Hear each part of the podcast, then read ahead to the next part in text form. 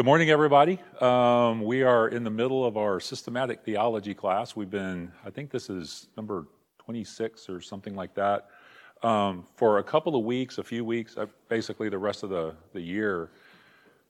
We're going to uh, do a little bit of a kind of a deviation, kind of do some special topics. Uh, I, I had talked about getting into soteriology, which is the study of salvation. Um, I, I, had talked about doing that or starting that this week, um, but in reality, it, it's it's that is a big, big, complex subject. There's a, a lot of parts and pieces to it, right? Um, you can boil it down to you know God so loved the world that He you know gave His one and only Son that whoever should believe in Him you know have eternal life. Um, uh, but you know it's also you can study that topic um, in so many different ways and get into so many different aspects of it that it's really complex. And so, what I wanted to do is kind of have um, some continuity um, with when we once we study that topic. So we're not going to actually start that until until January. And so this whole big study that we're doing with the systematic, you know, theology, um, I would imagine we'll wrap it up maybe May or something like that. So we're we're, we're going to be here for a little while. Uh, let's see. Um, so today, as you can tell, we're going to talk about evangelism and apologetics. And I was telling Stuart a little bit um, a little bit earlier. This is uh, kind of what we're actually going to talk about today. Was something that I had another lesson prepared, and then this morning, as I was kind of putting the final touches on, I ended up saying, you know, I, I want to kind of address something um, before we really get going. And guess what? That ended up taking over the whole lesson. So, um, so we'll actually next week we'll talk about what we were going to uh, talk about today. So today we're going to talk about evangelism and apologetics. Um, just some very uh, specific ideas around around those things. If you don't know what apologetics is, don't worry. Um, we'll talk about um, what that is here in the next few minutes. So let's pray, and then we'll we'll get started.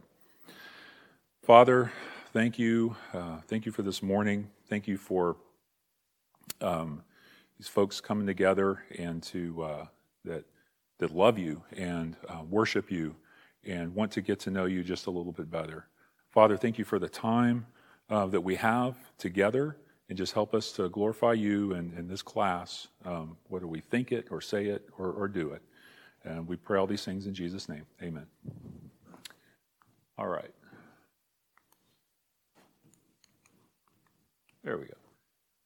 So, um, before we get going, we have a special little thing I want to talk about, and I call it Spies Like Us. Okay? Um, not the movie, but it's a, it's a concept. So, somebody tell me what happened in Numbers 13. And I think by the title of this thing, I probably already gave it away. But, Stephen? 12 spies were sent in to scout the promised land. So 12 spies were sent in to, to scout out the, the, the promised land. Why were they sent in? It'd been, uh, you know, they did crossed the desert. It'd been some time, and they needed to kind of scout out so they could make a plan of attack. Okay, a plan of attack. And then what happened? Uh, what did they find once they once they got there? Giants. Giants, right? So, and their reaction to that was that they they got scared, right? And they said, um, these spies came back, told the people about it, and the people um, are, are, you know, saying there, there's no way that we can defeat these people or these these giants, and so they didn't actually want to go in. And so, what were the consequences of that? Yeah, they had to wander in the desert for 40 years. Ultimately, because they didn't have what? faith because God had told them, I'm, I'm with you. You're, you're going to take these guys out. I'm with you. And, um, and so they, I guess they didn't believe him. They didn't trust him. And so they didn't have confidence that he was actually able to fulfill what it was that he, he said that he, he would. And so they ended up being, being punished for that. Yes, sir. It's interesting. They found it exactly as God said they would. Yep. It was yep. a fruitful land. Yep. Absolutely. They found this the the grape cluster yeah, that yeah. they had to carry between poles. Yeah, and, yeah. and all of that. But that was not enough. A- absolutely. Yeah. You're going to go in. Here's what you're going to see, and then they saw it, and they came back, and you know, like Stuart said, they kind of, they kind of freaked out. So that's a um, that is a technical theological term, by the way, is freaked out. All right, so we get into um, Joshua. So Joshua takes over for for Moses. You know, God appoints Joshua, and you know we have in Joshua one, chapter one. It's kind of a um, it's the transition. It's it's it's God giving Joshua his his commission uh, as the the leader of Israel. And then what's the first thing? Actually, this is Joshua one. Sorry, I got got a little bit out of out of order there. So Joshua 1, verses 3 through 6 says, Every place that the sole of your foot will tread upon, I have given to you, just as I promised to Moses. From the wilderness and this Lebanon, as far as the great river, the river Euphrates, all the land of the Hittites to the great sea, toward, uh, toward the going down of the sun shall be your territory. No man shall be able to stand before you all the days of your life. Just as I was with Moses, so I will be with you. I will not leave you or forsake you. Be strong and courageous, for you shall cause this people to inherit the land that I swore to their fathers to give them. Okay? And so God promises them that they're going to be victorious. Once again, he, he repeats what he, he says to Moses. Okay? So, what was the first thing that Joshua did in the following chapter? He sent out spies. So, why in the world would he do that? God told him, "You're going to um, you're going to be victorious." So, did Joshua not have faith? Did he need to take things into his own hands in order to um, to ensure the victory? So, why would he do that? What's that? Fear. Okay. So jo- Joshua was afraid. Okay. Anybody else?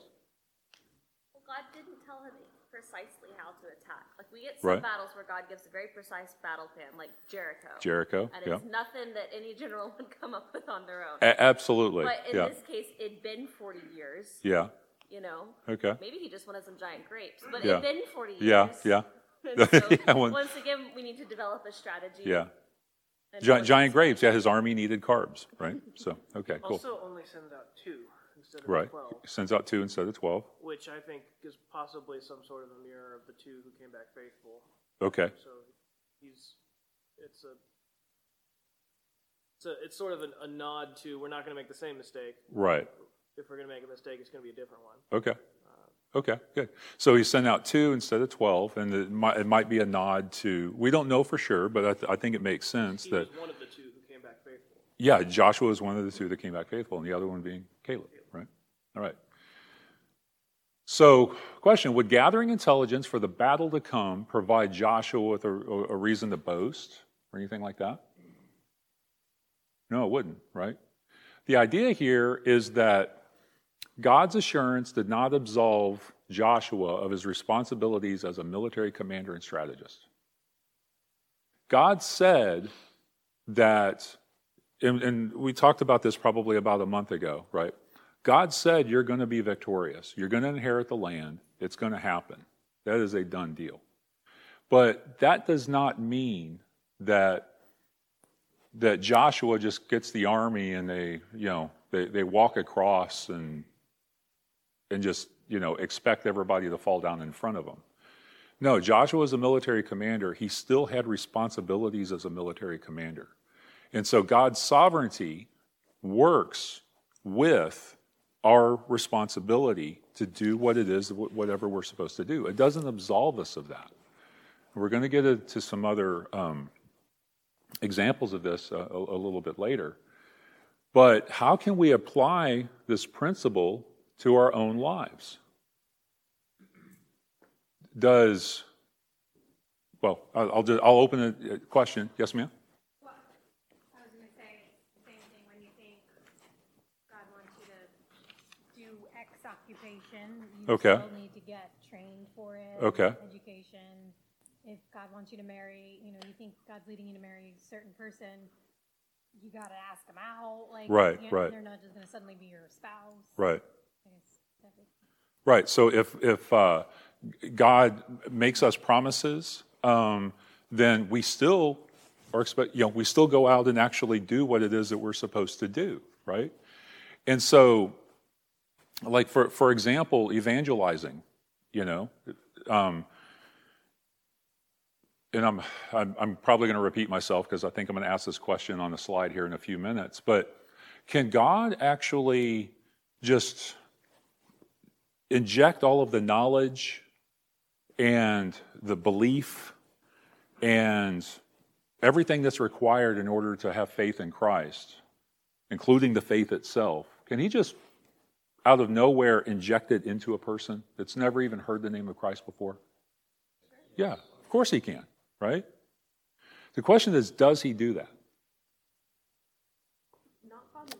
Not it's not the normative way of getting stuff done is it? It's not normally the way that god works. And outside of biblical times i'm unaware of any you know uh, any examples. I'm not saying they're not there. I'm just saying i'm unaware, I'm unaware of them. Um, so it's so it's our responsibility to go out and to evangelize right? Even though god said that his people are, you know, his elect are going to come to him. They're going to have faith in Christ. They're going to spend eternity with him. But it is our responsibility to go out and to, I don't want to say make that happen, but it's our responsibility to be, to be the instruments in his hands that brings that about. And if we don't do what it is that we're supposed to do, then shame on us. And as a matter of fact, a little bit more than shame, shame on us, it's, that, that's called sin. Right? It's called being disobedient. Right? Now, I'm not saying we evangelize 24 7, and, um, and we'll get to that here, here in a little bit, but the idea is we're supposed to do, um, we're supposed to do what we're supposed to do. You know, even though God is sovereign. All right. So, do our labors um, give us reason to boast? No, no, they don't. Okay, so for example, okay, evangelism. Um, you know, I, I, I met with a guy one time at a, a church not real far from here, uh, who had on his wall, he had a tree, and he had himself down at the root, and there were branches, and he had names associated with the branches, and then more branches, and the names associated with, and it was all the people that he had caused to, to come to Christ. And it was a shameful thing to see, right? And it was sinful from, from beginning to end. When we evangelize, you know, we, you may be somebody that goes your entire life sharing the gospel and not a single person that you're aware of comes to Christ. At the same time, you might be a person um, who, every time you open your mouth, there's somebody saying that, that, that they believe in Christ. And honestly, it has really not a whole lot to do or nothing to do with, with you or me. It has everything to do with how the Spirit it uses us in his hands, how, how we are, again, instruments in, in his hands. Okay? And so when somebody, if we're sharing the gospel with somebody and they come, they come to Christ, so to speak, then we have nothing to boast about. Okay? Well, I guess we can boast in Christ, right? Preaching, you know. Um, Ken has, he would never do this. I'm not saying he would. Uh, he would never do this, but he, he has no right to walk off of, you know, walk away from that podium and say, man, I hit it out of the park today. You know? And he, would be the first one to tell you if, he, if you ever even thought that he thought something like that, that he, need, he needs to, to get out of there, right? Teaching, same deal with me standing up here. Anything that, that I say and you take as being profitable has nothing to do with me. It has everything to do with the Spirit. Now, the bad stuff, yeah, that, that's on me. Counseling, you know, helping somebody to um, get off of drugs or to not hurt themselves or reconciling a marriage or something like that. Those counselors are the tools that, that God uses in order to, uh, to make that happen. Singing. We have folks in, in here that, that are up here on the stage, and you know when we when we sing, play music, that sort of thing, uh, that form of worship, one of many forms of worship. Um, you know, there there is no boasting, and I, I have the best voice, or I'm the most talented guitar player, or or whatever. Um, you know, I really got the crowd going today. I I've heard comments in, in other churches, of course, um, about the um, the so and so and so and so show, you know, and it, when you begin to perform, that, that's a form of, of, of, boasting, and that's one of the things I love about our our music team here is um, I, I, just don't see that. Uh, giving, whether it's it's um, you know writing a big check or writing a small check or you know matching funds or whatever the case may be. When we're giving to the church we're we're not even giving what's ours. It belongs it all belongs to god anyway. And so all we're doing is um, kind of reflecting that that back to god. And so I guess what i'm getting at is there's no room in any of these things for for for boasting okay? And then praying. I remember when i first came to christ or you know, at least I think I was came to Christ at that point. Um, there was a um, uh, little Bible study at, at, at work, and uh, I guess it's probably about the fourth or fifth time that we'd we'd met, and we were talking about prayers. I'm like, hey guys, if you need anything to you know pray about anything, let me know about it because I've prayed for five things and they've all happened. I'm five and. Oh and and just the whole room just kind of cringed a little bit, you know. And uh, yeah, I thought I figured out some magic formula or something, you know. And so yeah, prayer, you know, prayer warrior. I, I think it's a great term. I've known folks who, man, are fervent, fervent in prayer. But if anybody ever considers themselves to be a prayer warrior, eh, it's time to to step back and and and check check yourself, right? Alrighty. So in the end, with all of this, um, you know, again, there's no room to boast. Because the idea here is Proverbs 16:9 says, "The heart of man plans his way, but the Lord establishes his steps." So you have this balance of what we think, what we do, and the actions that we, we plan to take. But it's uh, up to God. God actually determines how these things come out. All right, so now on to evangelism and apologetics. So, what's evangelism? Third row or behind? Anybody? Share, sharing the gospel. Okay, good, good. So, evangelism um, is the term, I think I got this from Ligonier. Um, not sure. Evangelism is the term we use to refer to the proclaiming of the gospel. It comes from the same Greek word for gospel, uh, euangelion, and means literally gospeling. Uh, when we evangelize, we are gospeling, not gossiping, big difference. Um, we are spreading the gospel of, of Jesus Christ. Okay? Throwing seeds out. So, what are some passages that charge us with gospeling? Great Commission, that's the first one that comes to my mind, too. Jesus came, this, course, this is after the resurrection. It's right at the end of the book of Matthew. And um, says, And Jesus came and said to them, All authority in heaven and, earth, uh, and on earth has been given to me. Go therefore and make disciples of all nations, baptizing them in the name of the Father and of the Son and of the Holy Spirit, teaching them to observe all that I have commanded you, and behold, I am with you always till the end of the age. By the way, that I am with you always, that's what he told Moses. That's what God told Moses. That's what God told Joshua, we just talked about a few minutes ago. And that's what God Himself, Jesus Christ, is telling His disciples. And by proxy, us as well. All right. So I asked this question a little while ago could God miraculously present the gospel to someone who has never heard of Jesus without any human involvement. And of course he could, but, but does he? If we look at Romans 10, which I forgot to ask you if there's any other passages, this one also came to mind. Uh, Romans 10, 14 through 7. How then will they call on him in whom they have not believed? That is the unbeliever, right? And how are they to believe in him of whom they have never heard? And how are they to hear without someone preaching?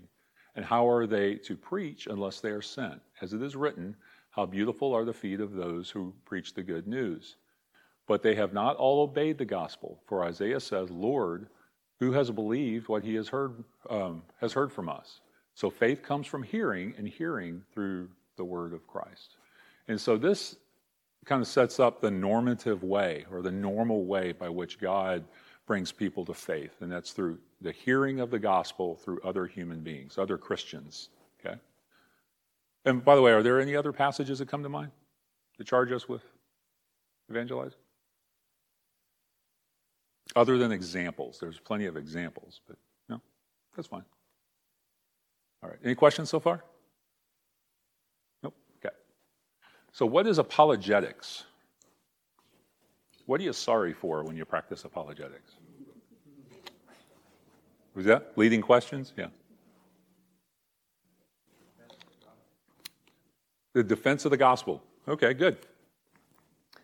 Um, really, that's in a word, it's defense, right? Um, so apologetics isn't unique to Christianity.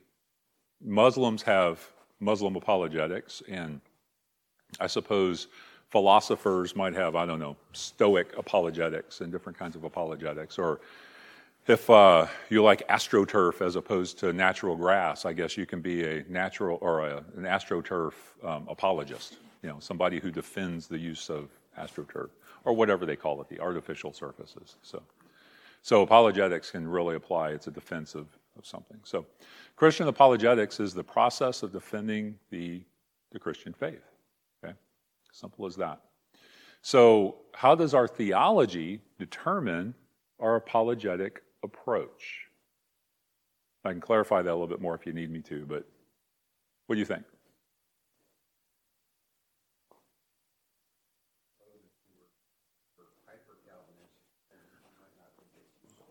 If you're a hyper Calvinist, meaning it doesn't really matter what you do because you're a, essentially a fatalist, then it doesn't matter what you do, so it's not real useful, right? How about the other end of the spectrum? If you burden yourself with having the responsibility of convincing them to be saved, right, in whatever way, whether it be science or logic or however it is. Okay, who who would who do you think would uh, let me repeat that right. So, um, the opposite of the hyper Calvinist would be uh, the situation where you burden yourself with proving or making someone, I shouldn't say prove, we'll you'll understand why in a minute, persuade someone uh, to have faith in Christ based on the truthfulness or, or whatever, but it's up to you to um, persuade them of that, right?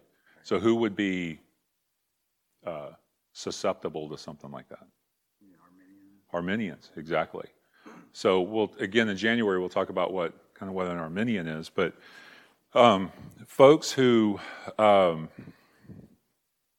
have a diminished view of the sovereignty of God um, lean more on on freedom of the will of the human will. Um, a lot of times have this um, burden that. It, and they don't always talk about the burden itself, but they talk about um, the, the methods and the approach and the arguments that are used in trying to convince someone that God exists, that, um, that Christ resurrected from the dead, that Christianity is true, that sort of thing. And just to kind of put a name with it, if you've ever heard of Norman Geisler, uh, Norman Geisler is cons- you know, considered in general to be a, um, a Christian apologist a very successful, prominent Christian apologist. but if you look at his methods, he, he really thinks that you can actually prove someone, what am I trying to say? Convince someone using logic, reason, evidence, prove someone to where they get to a point where they have to admit that Christianity is true.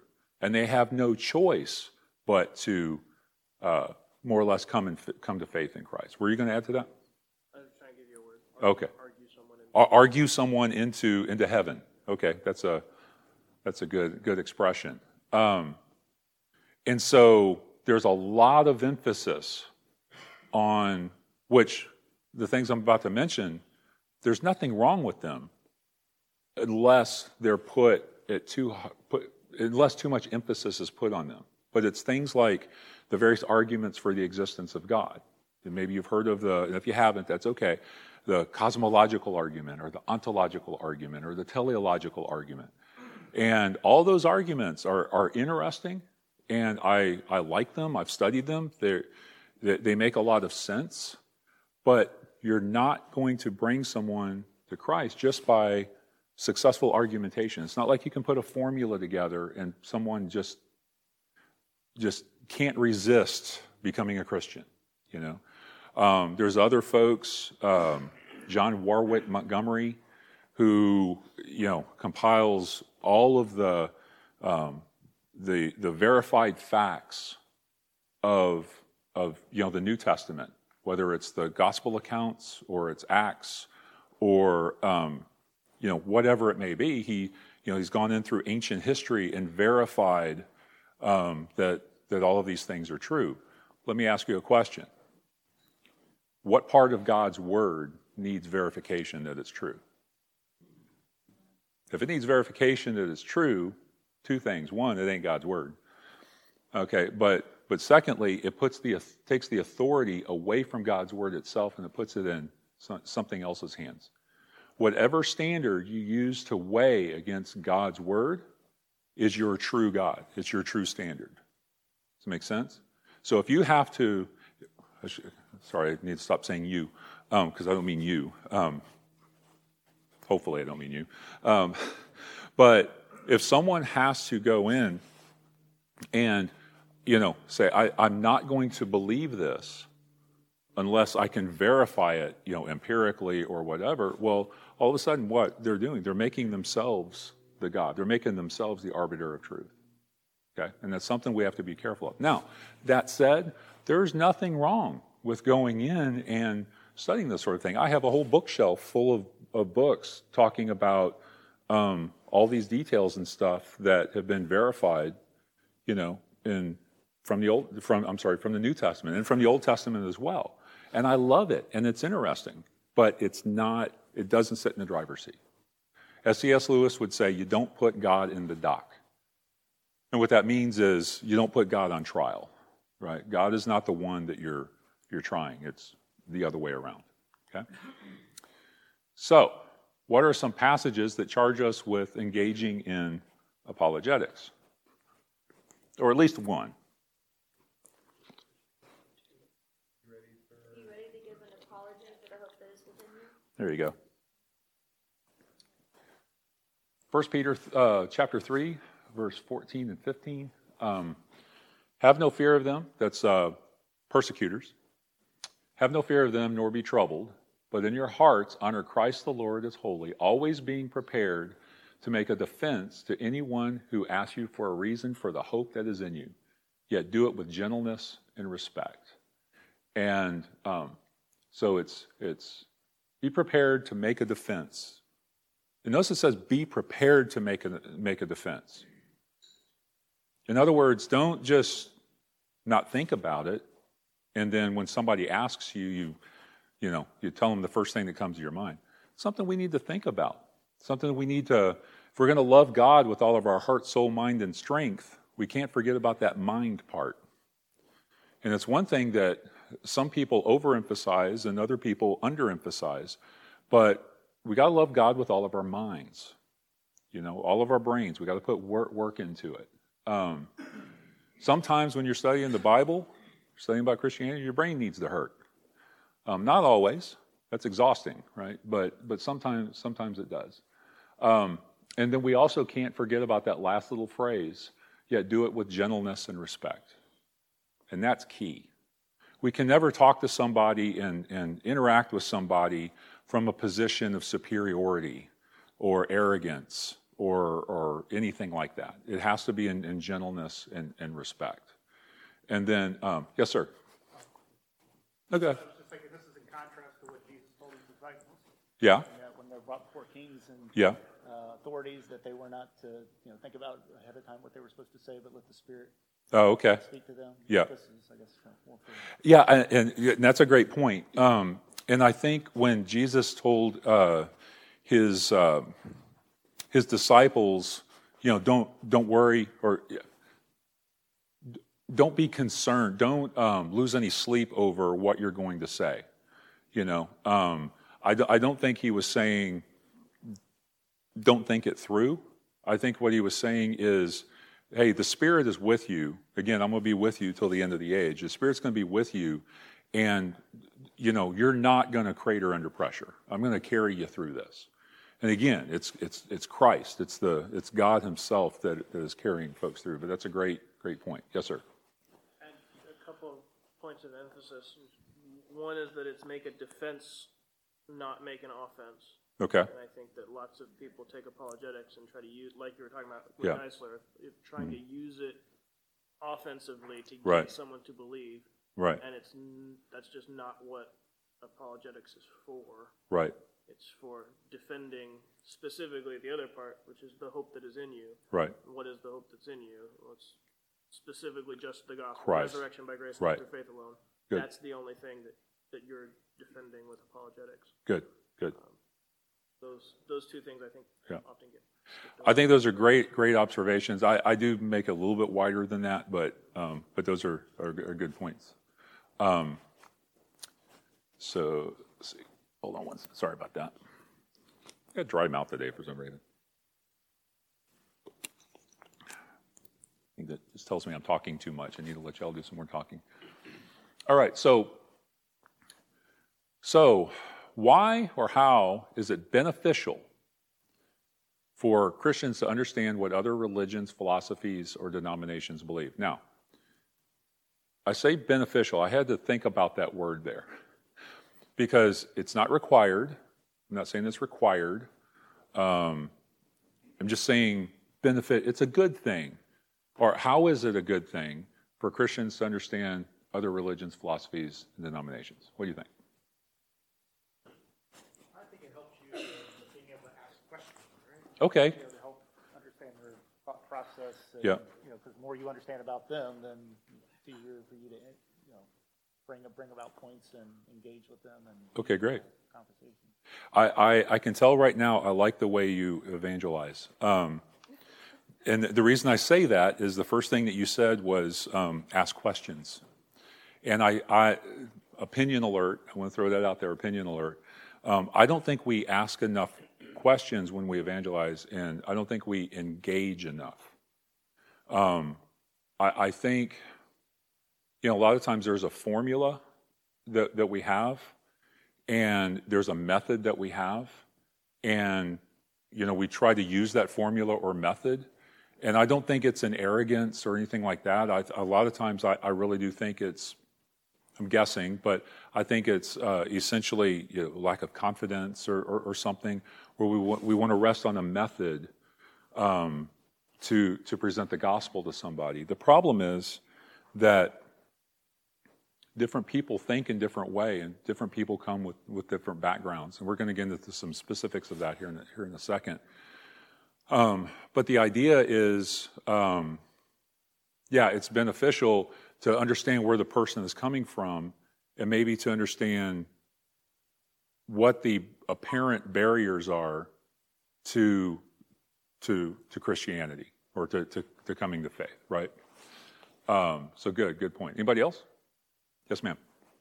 I would say from, from a motivational uh, perspective, you know, I should always be motiv- motivated to evangelize based on the commands in Scripture. But sometimes understanding someone else's religion or worldview, and I recognize just the comparative hopelessness, Right. and that causes me to take compassion on them and renews my desire to share the gospel for them because sometimes it can be easy to take for granted especially like for those of us who've grown up in the church Right. and in christian communities and families to very much take for granted um, the the real tangible benefits of, of living in a Christian community. Right. Good.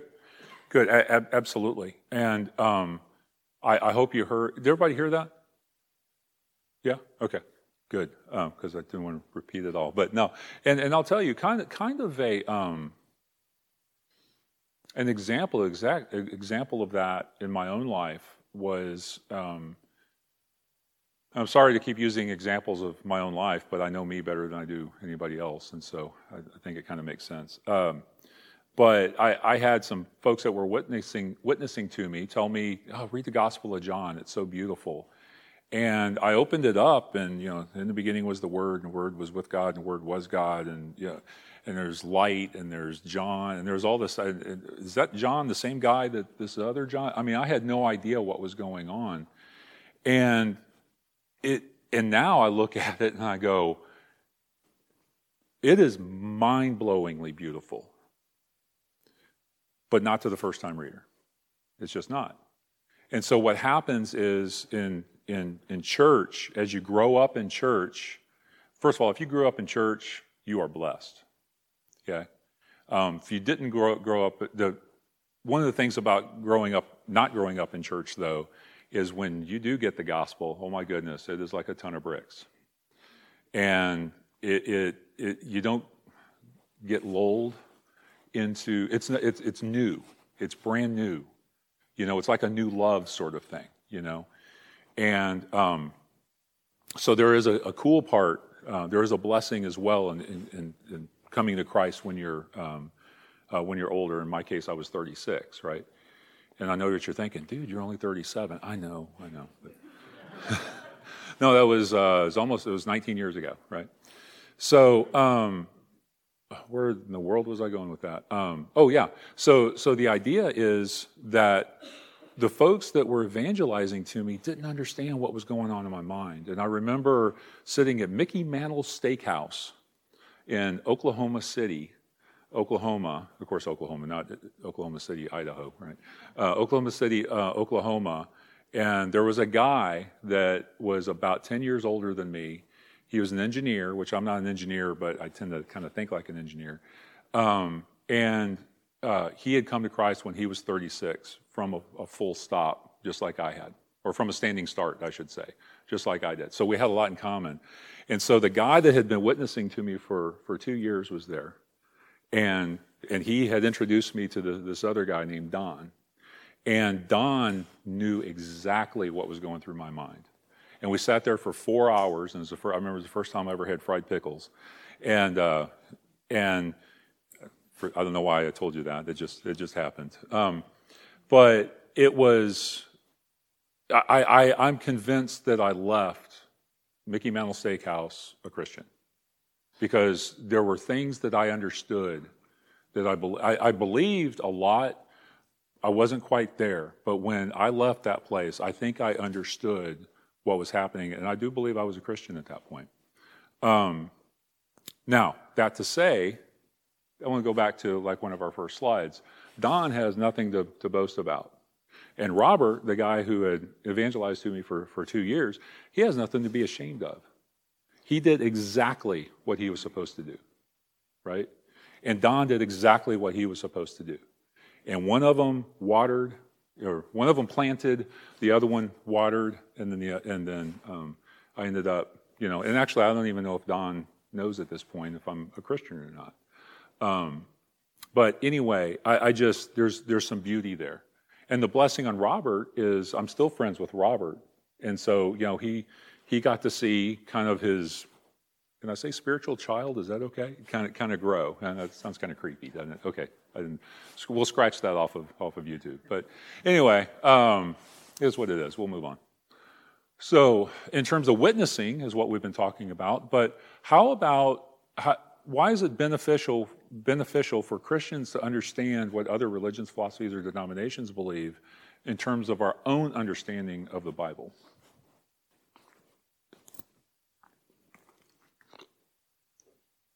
There aren't that many alternatives. There aren't that many alternatives? Okay.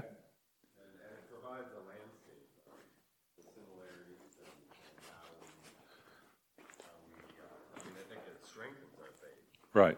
Okay. It strengthens strengthens our faith. Okay, okay, good, good. Uh, yes, sir.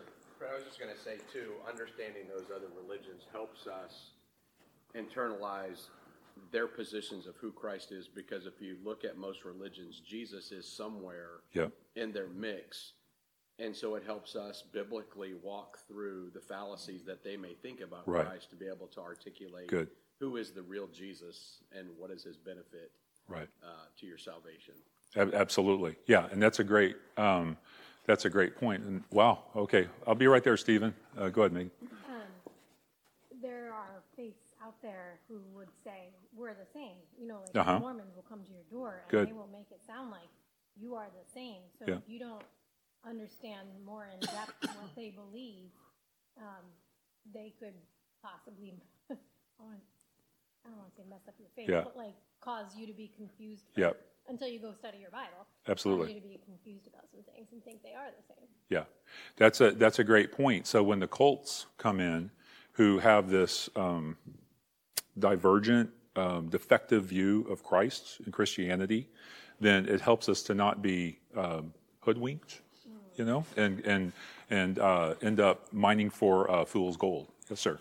I think specifically on denominations, also uh, seeing across denominations where they differ and where they agree, but Yeah. denominations that you would all confidently say these are Christians. Yeah. It helps you uh, determine your own priorities with your theology and helps you to figure out really where the passages that are clear are Right. and where the Yeah. passages that are murky, Absolutely. Yes. or at least our understanding of them is, murky. Right. Yeah, absolutely. I agree. And uh, if I can, you normally summarize what, what I'm saying. I'm going to summarize what you're saying.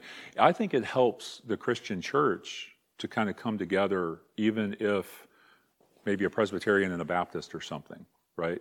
It, it- because it, it helps you to understand, like you were saying, legitimate Christian positions that are still Christian um, understand where they're coming from and they're not being being disobedient or or, or difficult or, or anything like that. Because I, I remember uh, I was talking to a.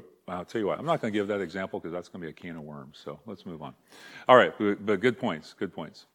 So why or how is it beneficial to understand what a person believes as we witness to them, right? And I think Chad hit on that. Yes, ma'am. Well, it you care. I think Yep. that's the thing you were saying Yep.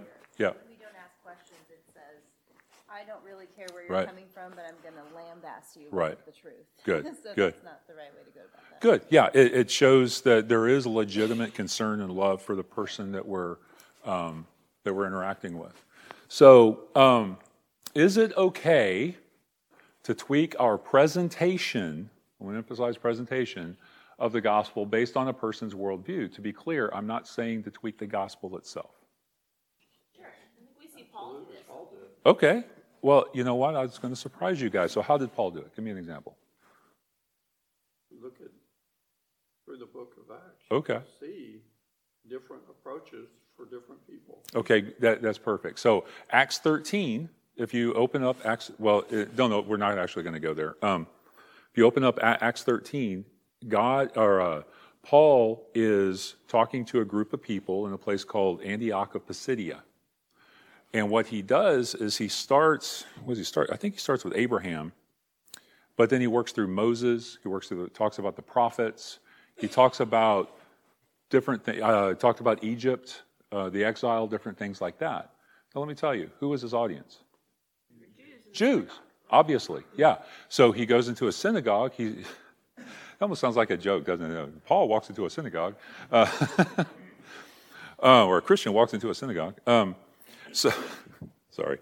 Um, yes. So Paul, Paul uh, goes in. He's talking to a group of Jews, and so he. St- and I'll say he's.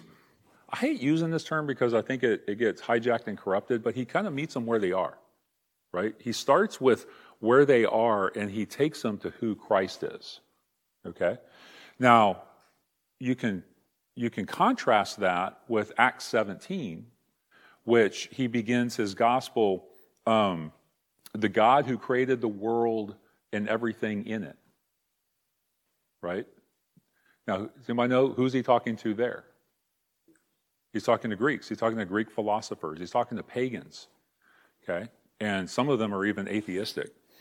And so when he says that, what he's doing is, notice he said, um, the God who created the world and everything in it. He didn't say, the God who created the heavens and the earth. And the reason he didn't do that is because the Greeks didn't talk like that. The Jews talk like that. The Jews said, heavens and earth. The Greeks said, um, said the world and everything in it. So he was talking to them in their own categories in a language that they could understand. And it turns out that language is really, really important. Okay? Because we can use terms, and like somebody back there um, said um, er, earlier, you know, the, the Christian cults hijack a lot of our terms and put inject different meaning, divergent, deficient meaning into some of these terms. And then, and then it's, it's, we think it's a common vocabulary, but in reality, they're saying something radically different than we are. Okay? Um, so, and the biblical example was just what we talked about Acts 13 and Acts 17. All right. So, how might evangelism look different when encountering someone who is spiritual but not religious?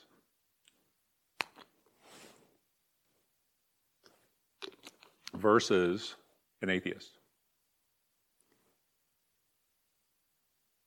So, have you ever heard of the Way of the Master? Okay, the Way of the Master was Ray Comfort. Um, Ray Comfort is uh, an evangelist. He uh, Kirk Cameron is the guy, right? Is this, Kirk Cameron? You know the what's the name of the show? Growing Pains. I was going to say eight is enough or something, but yeah, Growing Pains. So Kirk Cameron, he's um, kind of a celebrity Christian, and uh, I mean nothing wrong with that. Um, but uh, so there, uh, Ray Comfort and and Kirk Cameron tend to use the, this method called Way of the Master. And what they do is when they talk to somebody, when they're evangelizing they somebody to, to somebody, they say, you know, if you died uh, today, you know, would you go to heaven? And the person says, I mean, they always say yes, or almost always say yes. And then they'll say, why? Why, why would you go to heaven? And they'll inevitably say, because I'm a good person. And then what they do is they go to the, the Ten Commandments and they they started, you know, asking the person, "Have you ever stolen anything? Have you ever lied? Have you ever done this?" And so, by the end of the thing, the you know they've can you know they've explained to the person that they're what a lying, adulterous, thief, you know, just a whole bunch of blasphemer, et cetera, and so forth, right? And so then they they give them the, the good news, right? They've laid the bad news on them, and now they give them the good news. Okay. Now Something like that may be a legitimate approach to someone who is spiritual but not religious, right? They, you know, and I got to put that, that term in air quotes, of course. Um, but would you use that same technique, that same method with an atheist? No, why not? They're an atheist. They don't believe in God to begin with, right? Yeah. A- absolutely. Absolutely. Yeah. They don't believe in heaven. They don't believe in hell. They, they believe that when they die, they're, that's it. Okay?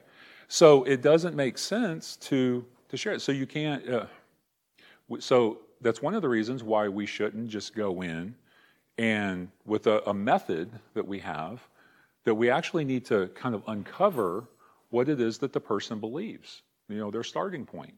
Now, I have friends, um, I've known people that I love and I respect, and I don't want them to change a thing because I think they're doing exactly what God wants them to do, and that is they will share the gospel with the waitress or the waiter at at at Chili's, um, or at you know Landry's, but you know, but not Taco Bell.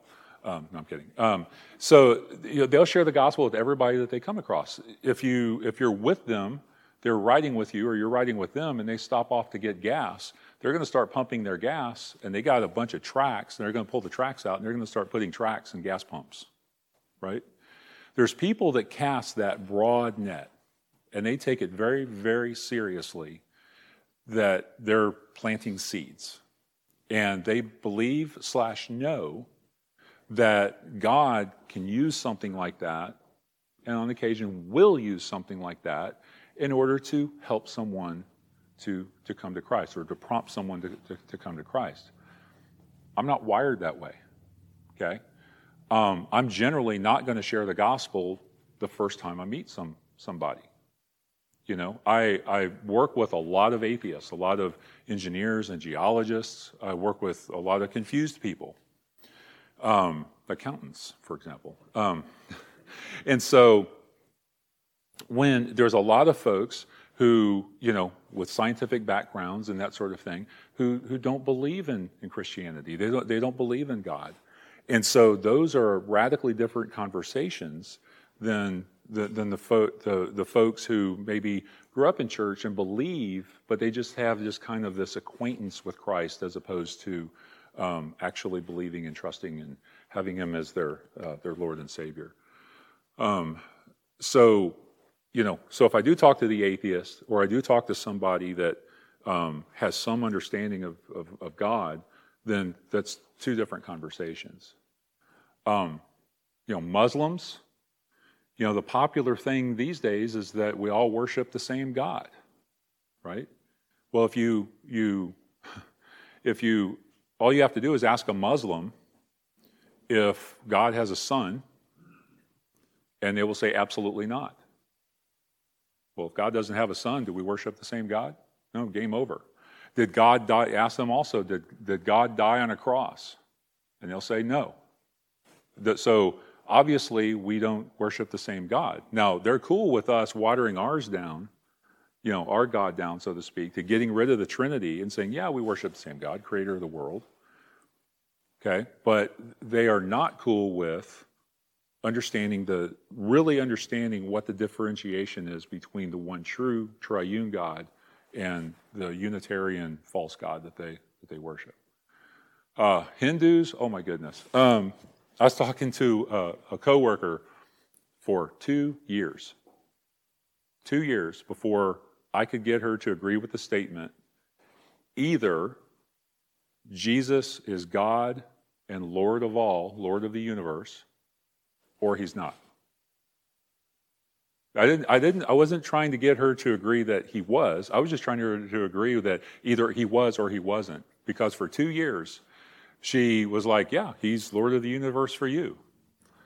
But he's not uni- uh, uh, Lord of the universe for me. And it's like, no, it's just I wanted to shake her, you know?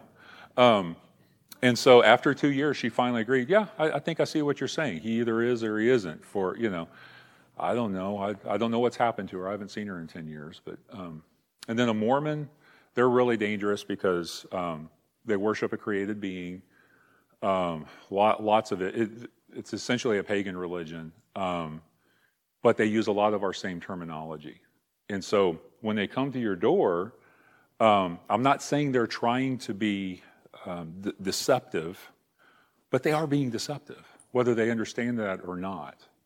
And um, you know they are they are evangelizing for a, a, a false god that's a little g god at best. Jehovah's Witnesses, um, they don't believe Christ is God. We talked about the Arian heresy in here a few weeks ago, or for several weeks, and um, they're the latest and greatest of that. So we've talked about all these different people that is very likely at some point in time you're going to come into contact with, next six months, year, whatever the case may be. You have to study each one of these religions in depth. Do you, do you love Jesus? Do you really love Jesus if you don't take it upon yourself to study each one of these individually for weeks, months, years? Uh, what's that? Okay. Okay. Good. good. I, I agree. I agree. So, so let me let me so let me back up. So there are some folks that are going to to read these things, to study these religions. And good for those who do. But you know what? It's not a problem if folks don't. The reason I say that is this is the, the most important part. The most important thing in terms of knowledge is to know what you believe and why you believe it. And understand, in other words, understand why Christianity is true. You got to know what the real thing looks like. And that's what we've been studying for the last 28 weeks. And we're like, you know, halfway through. We could keep going on forever. But knowing, Christ, knowing the, understanding your Bible, reading your Bible, understanding it, come to grips with it, thinking through questions, thinking through what ifs, different things like that. That's the, that's the important part. Um, knowing what you believe and why you believe it. And then when you encounter someone from a different religion, it might be a religion that you're not familiar with, um, and then you, but you begin by asking them questions. And when you begin to ask them questions, you can, you know, ask, you know, leading questions, so to speak. So, for example, if you're talking to somebody, what's, you know, when I'm talking to somebody and if they don't, there's not a label for what it is that they believe, first thing I'll ask them is what they believe about God. Who, who is God, right? And that is a, um, a kind of a big differentiator. If they say, well, I don't believe in God, well, okay, now that's one, I'd say category, but that's one category. Say, okay, I, I believe in God, um, but, you know, she is a, uh, you know, she's a wonderful person. Okay, now we're going down a different path. Okay? Um, but then you, okay, so, you know, so, okay, then who is Jesus? You know, as a matter of fact, you can even start with that one. Who is Jesus? And, um, but, you know, tell me about God. Tell me about salvation. Tell me about reality. Tell me about these different things. And as they begin to answer those questions, if you know the truth, you know when things deviate from it.